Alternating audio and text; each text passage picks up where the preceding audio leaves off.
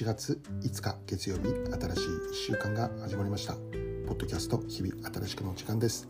私はアメリカのニュージャージーとニューヨークでラブジョイピースチャーチという日本語協会の牧師をしている中島と申します。よろしくお願いいたします。この放送は聖書のメッセージを10分ほどにまとめて月曜日から金曜日まで毎朝6時に配信をしています。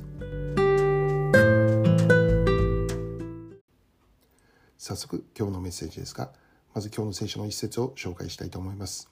ローマ1章11節。私があなた方に会いたいと切に望むのは御霊の賜物をいくらかでもあなた方に分けてあなた方を強くしたいからです。今日はこの一節から互いに強くされる関係というテーマでお話をしていきます。昨日の日曜日は、えー、まあ、クリスチャンにとっては幸いな時時間を過ごすことができたんですね。イエス・キリストの復活を覚え感謝と賛美を捧げる特別な日でありました。イエス・キリストの復活は私たちにとって喜びの教えであります。なぜならば、えー、イエス・キリストの復活はそれを信じる私たちにとっての復活となるからなんですね。イエス様の復活は私たちの復活となるということなんです。イエス様が復活をされたがゆえにイエス様を信じる私たちにも復活が与えられる。でこの復活というのはこの究極は死からの復活を意味することなんですね。イエス様がある時にこう言われました。私はよみがえりです。命です。私を信じる者は死んでも生きるのです。イエス様を信じる者は死んでも生きるというそういう復活を体験することになると教えているのです。一般的に死というものは私たちを苦しめるものであると言えるんですね。人々はなるべく死なないように生きていると思います。いつまでも健康で生き続けることができますように。人々は何を食べるかに気を使うわけです。なるべく運動も積極的に行えるようにしているわけですね。少しでも長生きできますようにまた健康で生きられますように。そのことを願って多くの人は気を使っているということなのです。しかし現実として死はやってくる。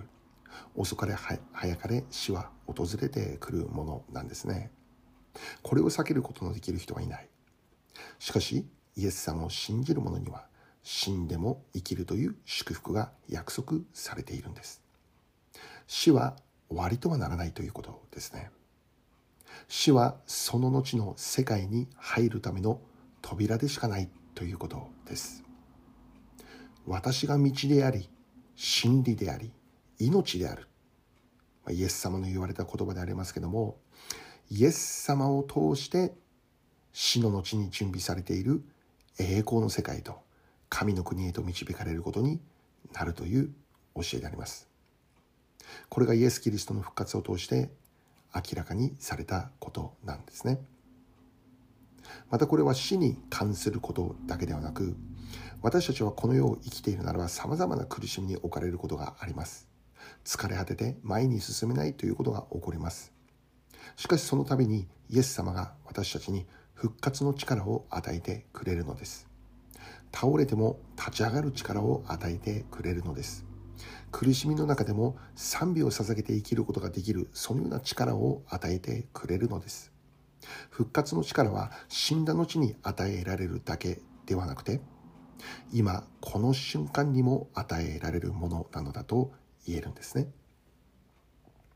求めなさいそうすれば与えられると聖書は約束しているのです。疲れた時倒れそうになった時いや倒れてしまっている時私たちは何を求めますか？求めますか？イエス様を求めるのです。イエス様を主体求めるのです。求めれば与えられるのです。求めるものには溢れるほどの復活の力というものが与えられていくのです。今週も私たちはイエス様の復活を覚え、そして復活の力に着せられて歩むことができること、このことを本当に心から願っているものであります。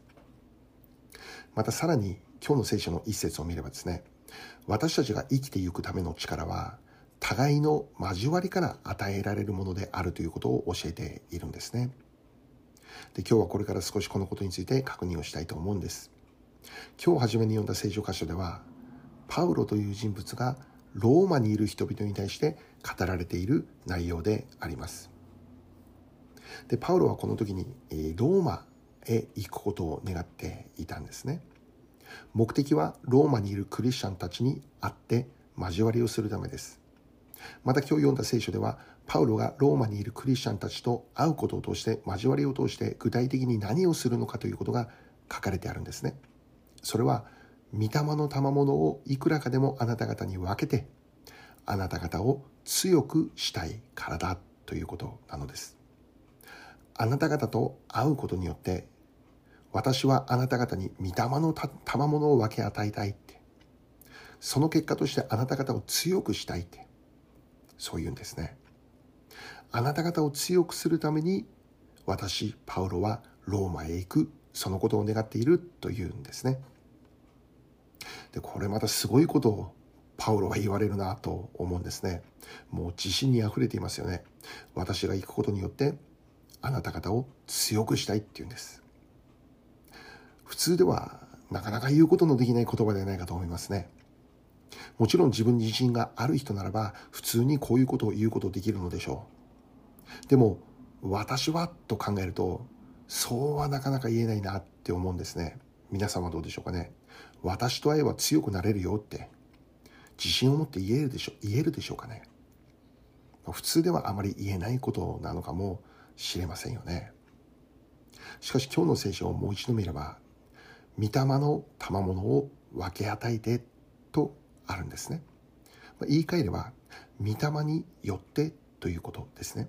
精霊様の力によってつまり私がローマにいるローマにいる人々と出会うことによってそこに精霊様の力が働きその力によってあなた方は強くされていくということなのです。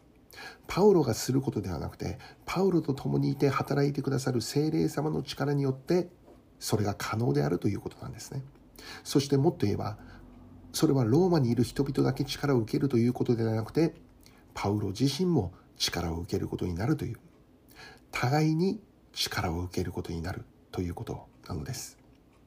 でこれがクリスチャンの交わりであると言えるんですね。クリスチャンの交わりには互いに力を受けることができる互いに強くされるというそのような不思議な力が働くということなのです。なぜならばそこには精霊様の力が働くからなんですね。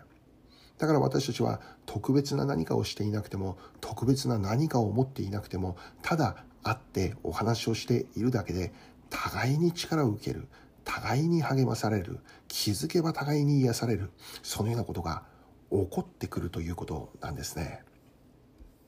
落ち込んでいても疲れ果てていても倒れてしまっていてもイエス様を信じる人々が互いに交わりをすることによってそこに精霊様が働き新しい力が与えられていくのです。だから聖書では終わりが近づくほど集まるようにという励ましを与えているのです。クリスチャンの交わりは偉大であることを教えているんですね。コロナが私たちから奪おうとしているものの一つが交わりじゃないかって思います。しかし実際には会って励まし合ってということは難しくた難しかったとしても、まあ、現在は、えオンライン、まあ、ズームとかを使ってですね、え私たちの交わりは続けられているんじゃないかと思いますね。場所を超えて空間を超えて私たちの交わりの中に精霊様が働かり働かれ私たちを互いに力を受けていく。癒される励まされる励まされるということが起こるのです。私たちはイエス様を求める時に力を受けます。また生徒たちの交わりを通して力を受けます。縦と横の関係でありますね。これが十字架の完成。これからも私たちはどちらをも大切にしながら主から力をいただき強くされていきたいそう願っているのであります最後にお祈りいたしましょう愛する天の父なる神様復活のイエス様を求めます。また私たちの交わりを祝福してくださることを感謝いたします。疲れている者、重荷を負って苦労している者が縦と横の関係の中で癒されて強められるようにしてください。イエス・キリストの尊きお名前を通してお祈りいたします。アーメン。